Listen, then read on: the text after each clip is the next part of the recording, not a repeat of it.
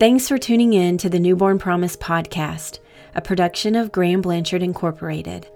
I'm Audra Haney, and you're listening to an interview with Carissa Kolar titled, When Infertility Shows Up, Is God Still Good? For today's show notes, transcript, and more information about your Newborn Promise Project, please visit Graham Blanchard dot com. Many women struggling with infertility dread Mother's Day. Carissa Kolar, one of the co-authors of Your Newborn Promise Project, was no different. But she also says that was the day God broke through and changed her pain into a plan. According to the C D C, there are seven point five million women in the U S struggling with infertility. However, as you'll hear Carissa share next, it's easy to also feel alone. We pray that if you are struggling with infertility, you'll dedicate this precious time to soak up her words of experience, wisdom, and hope. We think the words the Holy Spirit has given her for this episode have the potential to be perspective-changing and therefore life-transforming. And so we pray that you will enjoy her beautiful monologue. We were just following our plan. We went to college, we got our career started, found a great church, had some close Christian friends, we got married, and then bought our first home. So having a child was just sort of the next natural progression on our to-do list, time in life. And I had become more and more curious about what it would be like to have a baby, what it would feel like growing inside of me, delivering a baby, and was just become almost like so aware once I was settled into my marriage that my body had this amazing capacity to give life. And I just really had this desire in me grow and grow. And I just thought, this is something I really want to experience. And I think from a practical level, we really didn't have um, a bunch of peers that had children. We didn't have a lot of coworkers that had children. We were pretty isolated in that.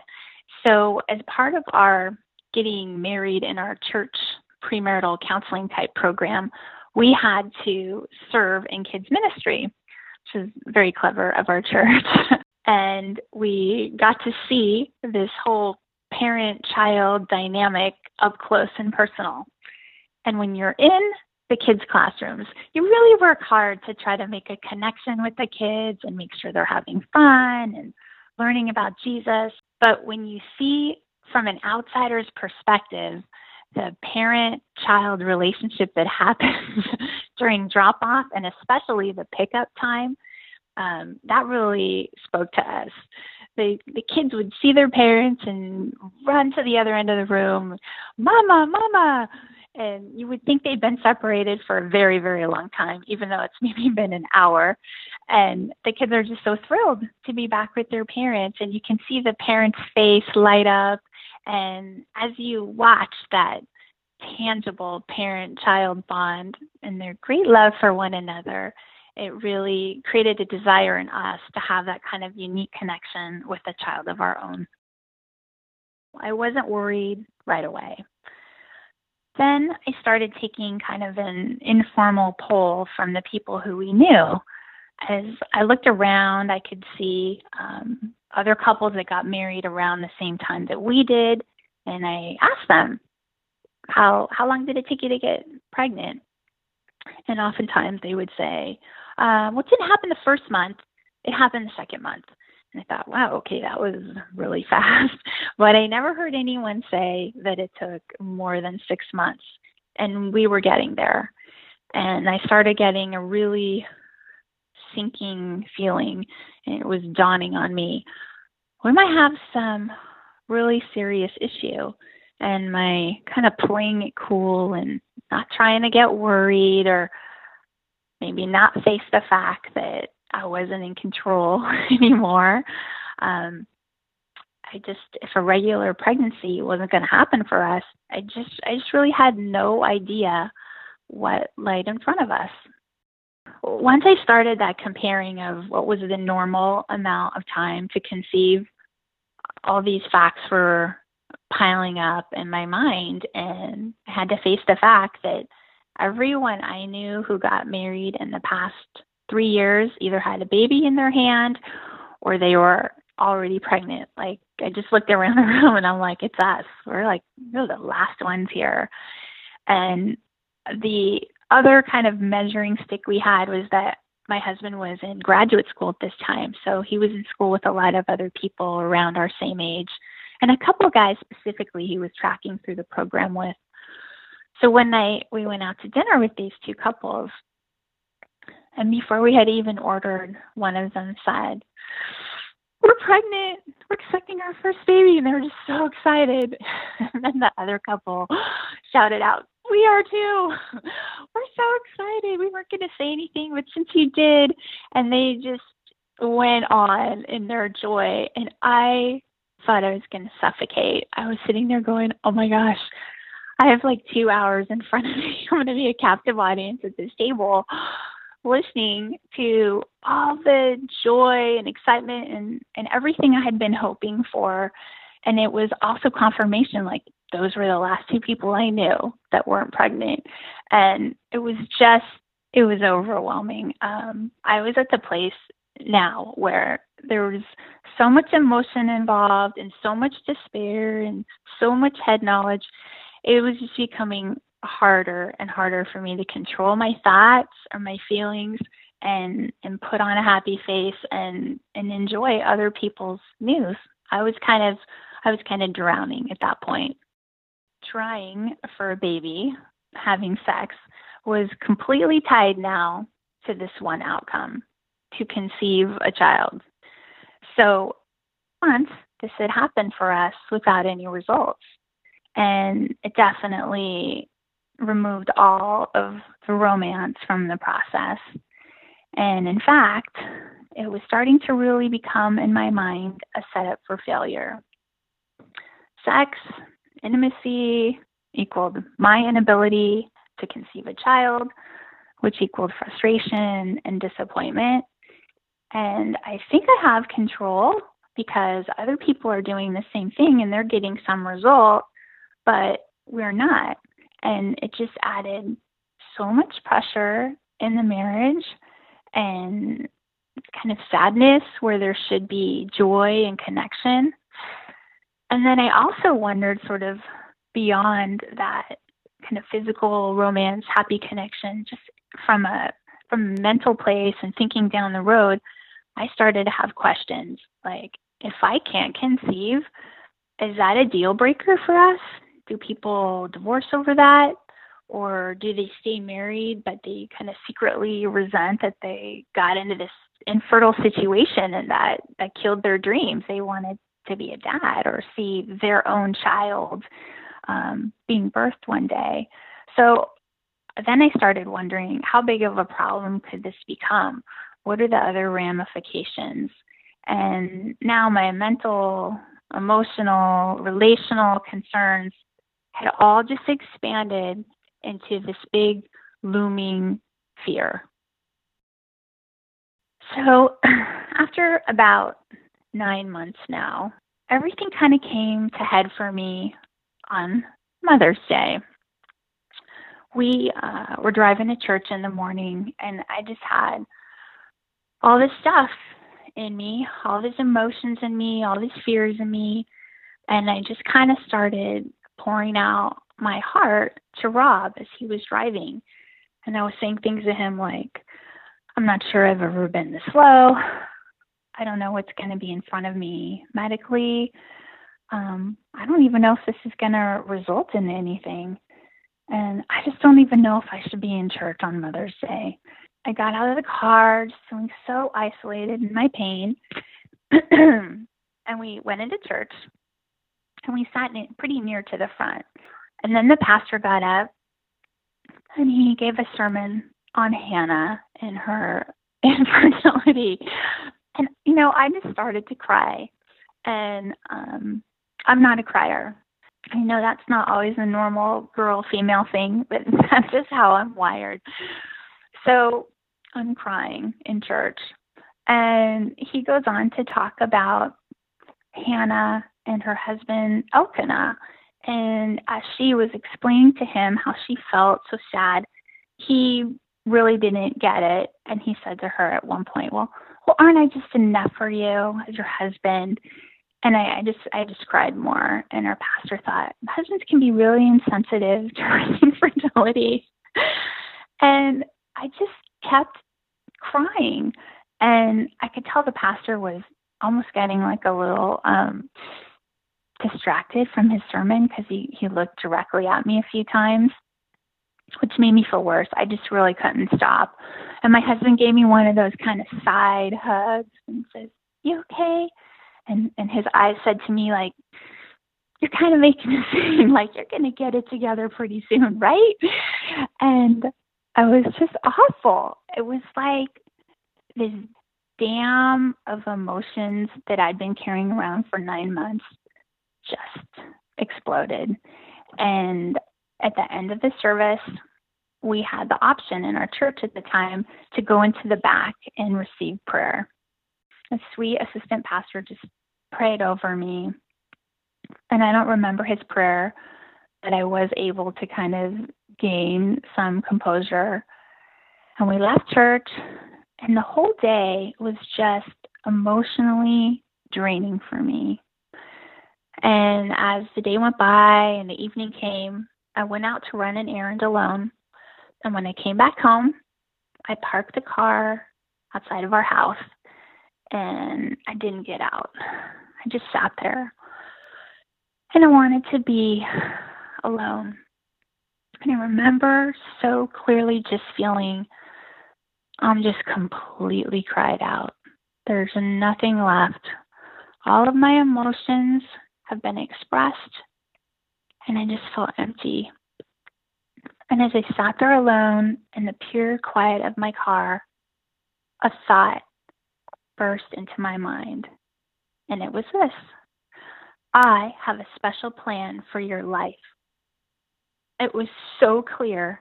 I wasn't sure in that moment if I thought that or if I heard it, and I literally looked around in my car, and all at once, I knew instantly that God spoke to me. It was surprising and thrilling and humbling, all at the same time. And I could remember two key moments in my distant past where that message, that exact message, had been spoken to me. But this time, God spoke it directly to me. And the first thing I thought was, He sees me. God is real. And I'm so honored that He just came that close to speak to me in my pain. It just made me so happy in that moment that He cared. And and then equally, the second thing I thought was, this isn't just a statement, but this is also a question. He has a special plan for my life, but He's also asking me, do you want my special plan? Do you believe it? And if you believe it, why are you acting like this? And it was so awesome and special. And I thought, God has a special plan for my life. Of course, I want God's plan for my life. And He sees me, and He spoke to me. And I have no business acting like this anymore. I'm, I'm never going to be this low. And it's so funny, because when God speaks to you, and it doesn't happen all the time, I know that, but it's it's reassuring, and yet it doesn't answer all of your questions. In fact, it often raises other questions. God said, I have a plan, and it's a special plan for you. He didn't say, here's the plan, and go on and tell me it. And He didn't say, yes, you're going to have a baby, and it's going to happen like this. No, I didn't know anything more specific about my childbearing future than I did the five minutes earlier. But I did know, I was convinced that whatever God had for me, that His plan is best and it's the one I should desire. And that's not just true for me, but that's true for every child of God, because we're all unique with a calling just from Him that will fit our individual personality, our gifts, talents, our interests. And we are who we are for His purpose. And each of us can only fill our own destiny and nobody else's. So God holds out a life for us, and we need to remember to desire Him with all our heart and soul, mind, and strength. And that's what I needed to hear. And that's what I heard in that moment. You are listening to the Newborn Promise Podcast, a production of Graham Blanchard Incorporated. We are talking to the co-author of the Newborn Promise Project, Carissa Kolar, about her struggle with infertility.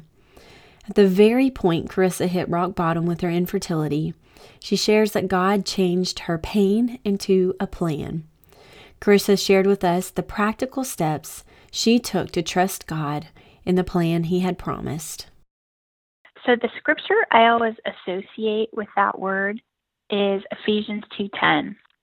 And it says, "For we are God's workmanship, created in Christ Jesus to do good works, which He has prepared in advance for us to do." So preparing in advance, by the very definition, is a plan.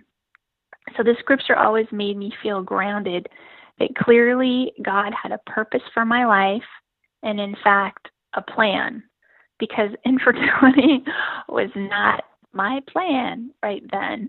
But here, God gave me a word, and He has a special plan.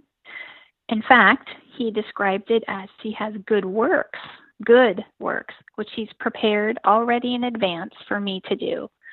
So that word right there was very reassuring for me, and that was sort of an anchor scripture, and one I never lost sight of the whole time.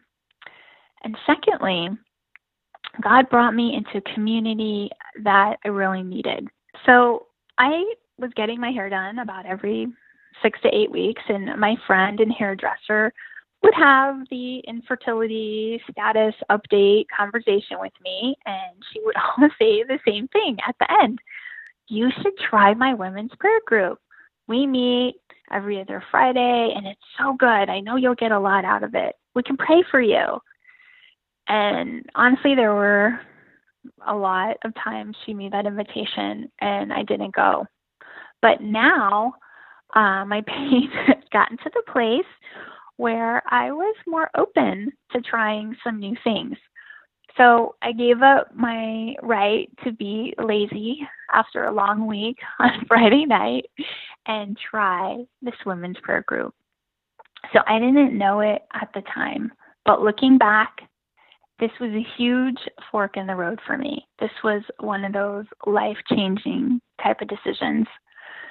We would talk about issues in that group and spend significant time together, and it felt like a support group. So the women that were in there were really dealing with significant things. There was one other uh, young wife in there who just had a baby, and she had been through a long season of infertility, and that was really comforting, and she she knew well what I was, you know, had someone right there who understood what I was walking through. And the other women in there were facing real-life crises too.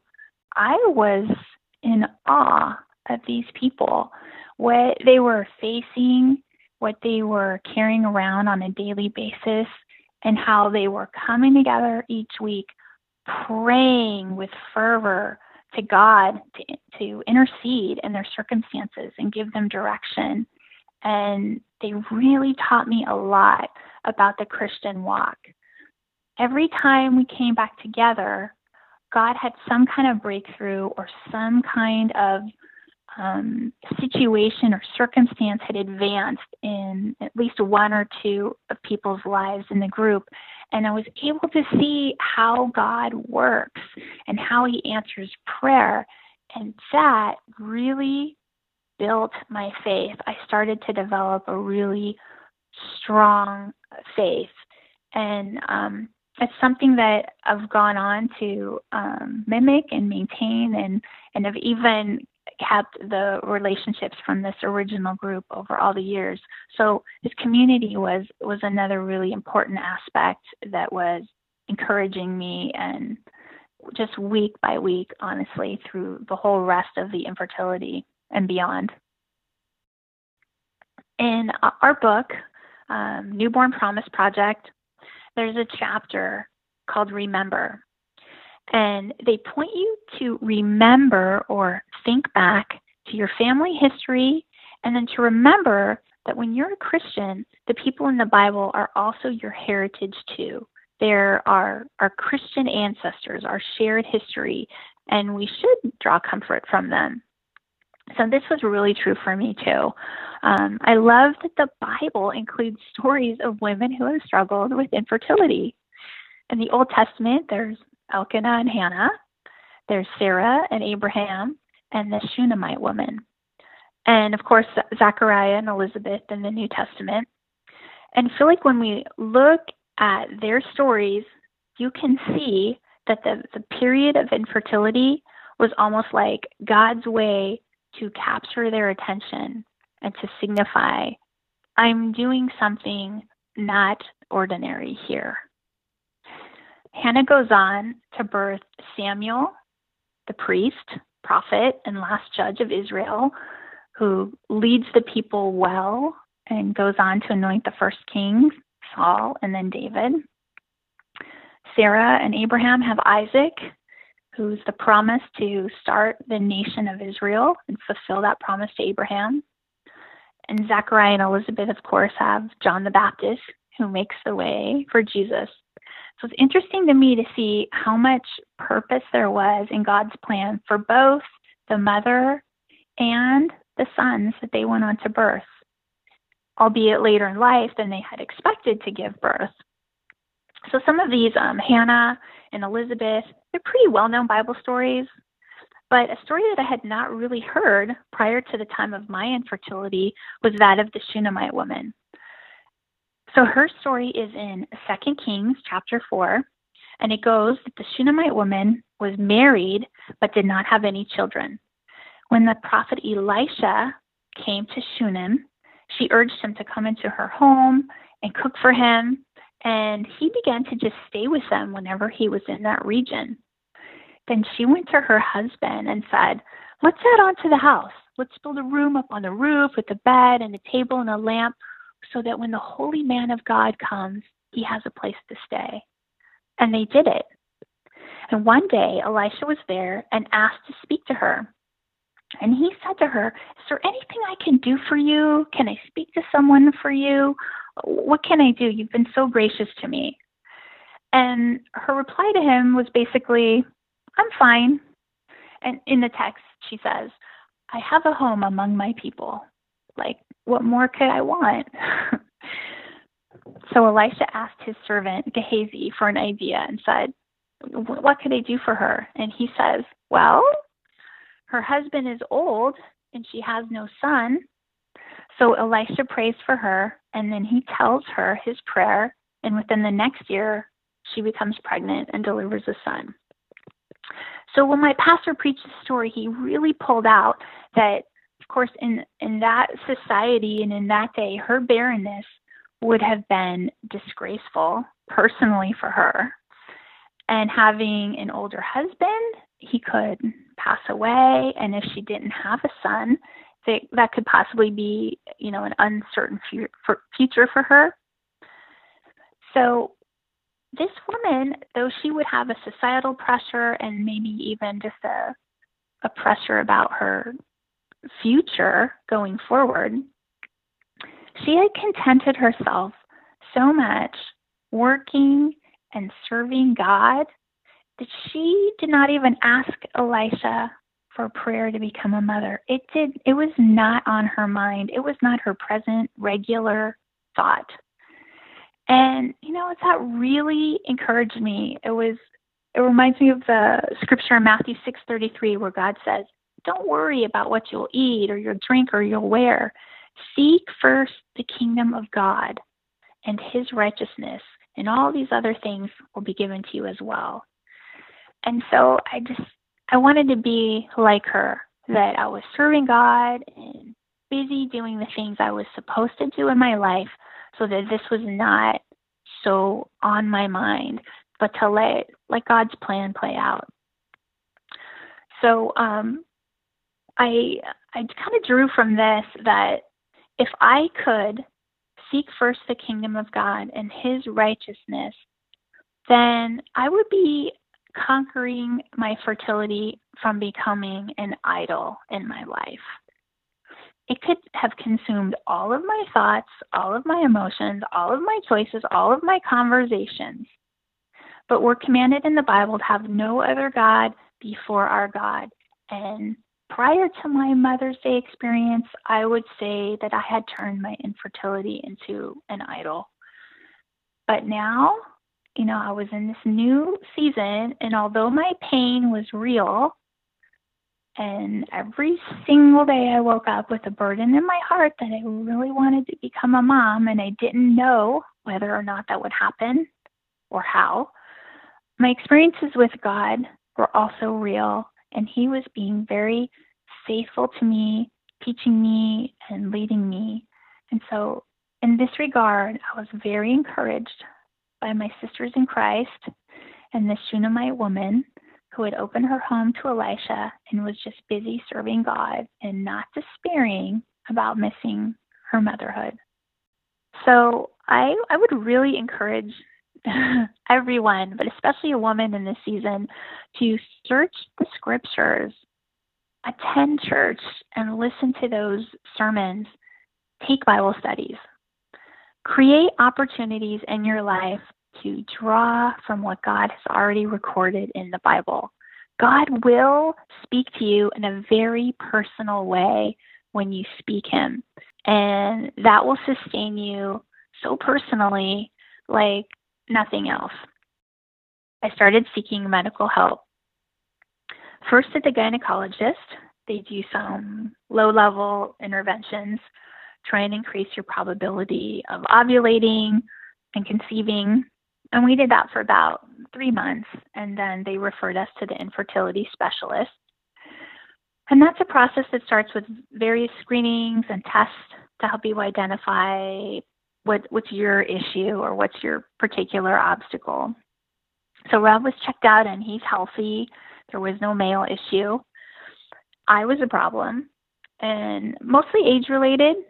The fewer eggs, lower quality eggs. And and when you're in that situation, it's just so much more difficult for you to have a spontaneous pregnancy. They did their first round of I V F on me in January. And after taking fertility medications and shots, you have an ultrasound, and they see how many eggs your ovaries are producing. So potentially they want to go forward and draw them out, put them in a Petri dish, add your spouse's sperm, hope they're going to do the tango and turn into embryos. That's the hope. So after my first round of drugs, they said, our clinic is typically looking to draw out about ten eggs to start the process. That's kind of our minimum. I had produced one, to which they said, that's really not enough to continue the I V F protocol, so we're going to cancel it at this stage. And by the way, I'm not really sure you're a good candidate for infertility treatment at all. So if I had not been going, um, if I had not been in community with the women that I was in and seeking God and being sustained the way that I was, that would have been pretty devastating news. But because of the place I had put myself in, I was able to receive that news and say, well, maybe, but God. And I just wanted some time to go and pray about it and see whether that was confirmed for me. And if the door was going to close, then I was going to be okay, because I knew God was going to open up some other avenue where he did want to direct me and did want to take me in that other direction, closer to his plan.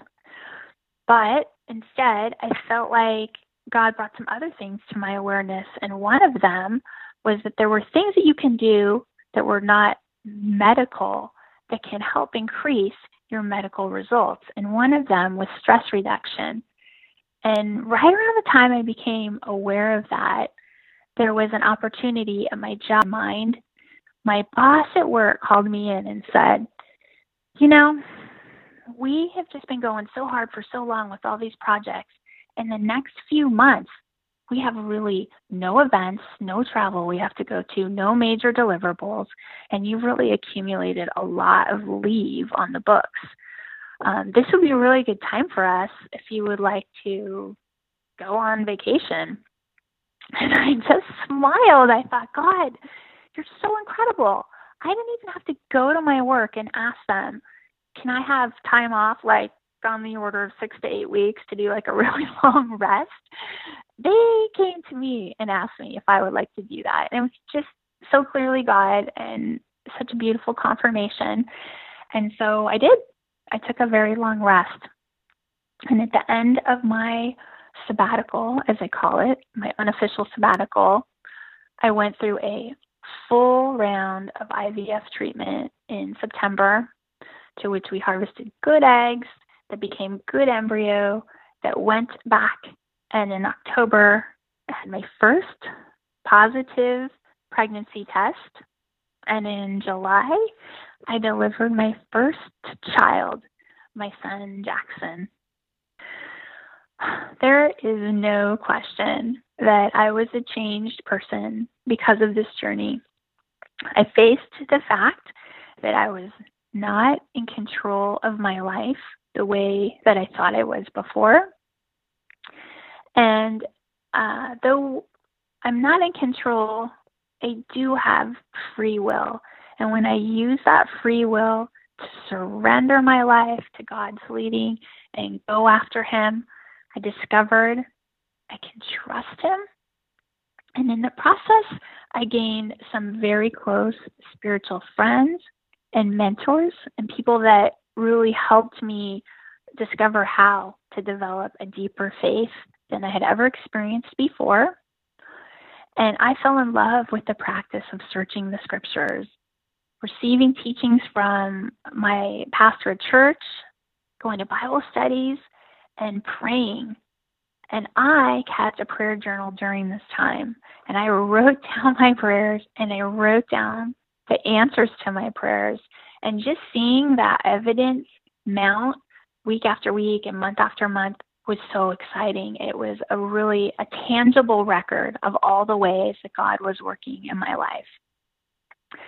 And to be honest, as my pregnancy went on, as I got to month six and seven and eight, I started almost kind of mourning what had happened in the past few years. And I thought, I wonder if I'll ever be as close to God again. I have been clinging to God daily for a really long time to sustain me. And now my my dream is here. And I and I was wondering, I almost like mourned the loss of that infertility period because it helped me know God in a way that I, I just, on a level I just didn't know Him before. And I would tell people that, that I was grateful for my painful season. And I would never want that to have not happened. And and it could have been anything. It could have been an illness, um, grief, financial struggle. For me, God just used the infertility that was there in my life and my decision to marry late and to start a family late. He just used what I had. And um, I just would never wish for that season to have not happened. It yielded fruit that still persists. Well, after we had Jackson, we greatly loved being parents, and we also brought the first grandchild into our family on both sides. And frankly, there was just not enough of him to go around. We continued to have struggles getting pregnant, and there was no spontaneous pregnancy, that is. And with the busyness of having like a new baby and a toddler, I actually didn't try all the time to get pregnant. That is, um, I just took entire seasons off that I could just focus on my family and enjoy the marriage and not have the pregnancy and the medications and calendars and interventions and blood tests and all that kind of looming over us. So I was hoping that maybe we would um, have a miracle and, and have a pregnancy without any of that. But that didn't happen for us. I did, again, have a wonderful support system around me and many good times with the Lord and some very specific confirmation and encouragement that in God's timing, he will bring it to pass. So we were able to welcome Zachary into the world a month after Jackson turned five. We had struggled for a really long time to name him and even went to the hospital without any contenders. And then when we were there, my sweet friend Julie said, you know, the name Zachary means God has remembered. And immediately that fit for us. We feel like God never forgot that we wanted a second child. And though the time between our two kids was pretty long, he did allow me to experience a whole second pregnancy and another birth. And God was just very gracious to us with the birth of Zachary. Consider whether your infertility is becoming an idol for you. And if so, I want to start by saying I would encourage you to surrender it to God. Lay it down and ask God to lead you. Trust him. And secondly, I would encourage you to ask God, please lead me to a scripture that will help sustain me through this season. Um, let the Lord know I, I want to hear from you. And only God knows. You got to remember this. Only the Lord really knows where your path is supposed to lead. And there are many roads to parenthood or to something other than parenthood. But whatever is the destiny that fits you best, that's God's plan for you. Search out a growing Christian community that can feed you scriptural truth and has some people in there that are going through struggles as well. You need to find a place where other people are transparent and allows you to be transparent in a healthy and nurturing environment where people are pointing you back to the Lord, but they can really be real about, we're going through some stuff that's really, really hard. Um, I think that, you know, when it comes to walking this, there's a whole range of ways husbands are supportive, understand what you're going through, or don't understand what you're going through. And regardless of where you are on the spectrum of that, I, I still think it would be good for you to have at least a couple of women in your life that you can connect with about this whole thing, because there's something about uh, just another woman who can fully identify with that, that special heartache that you get about motherhood. And it's something I think that aspects of it, I think maybe um, men can't completely appreciate or understand what that ache is like or that longing to be mom.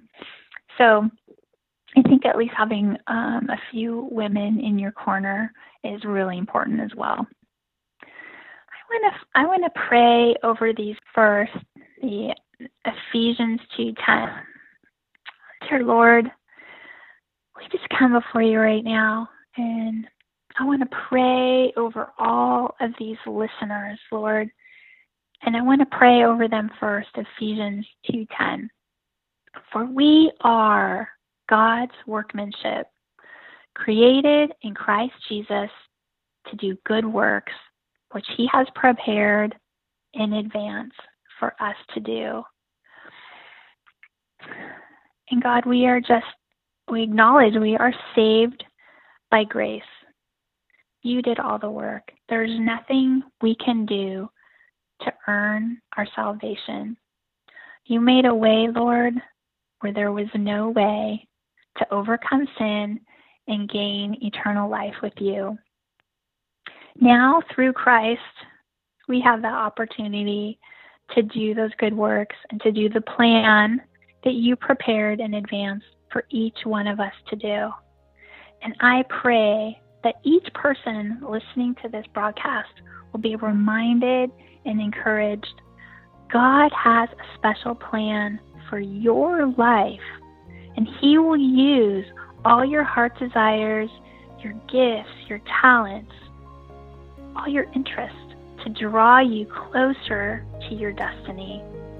I pray, Lord, that these men and women would be able to surrender their pain and all the areas where they feel alone and all the places where they're just actually going it alone. I pray that they will begin to trust you and know that you are a good God with a good future for each person, and that they will begin to hope in you because you are faithful and you will not disappoint. Our God longs to comfort you and show you the way that you should go. And my prayer is that you will take Him up on His offer, and that you will follow Him and discover His great love for you. In Jesus' name I pray. Amen.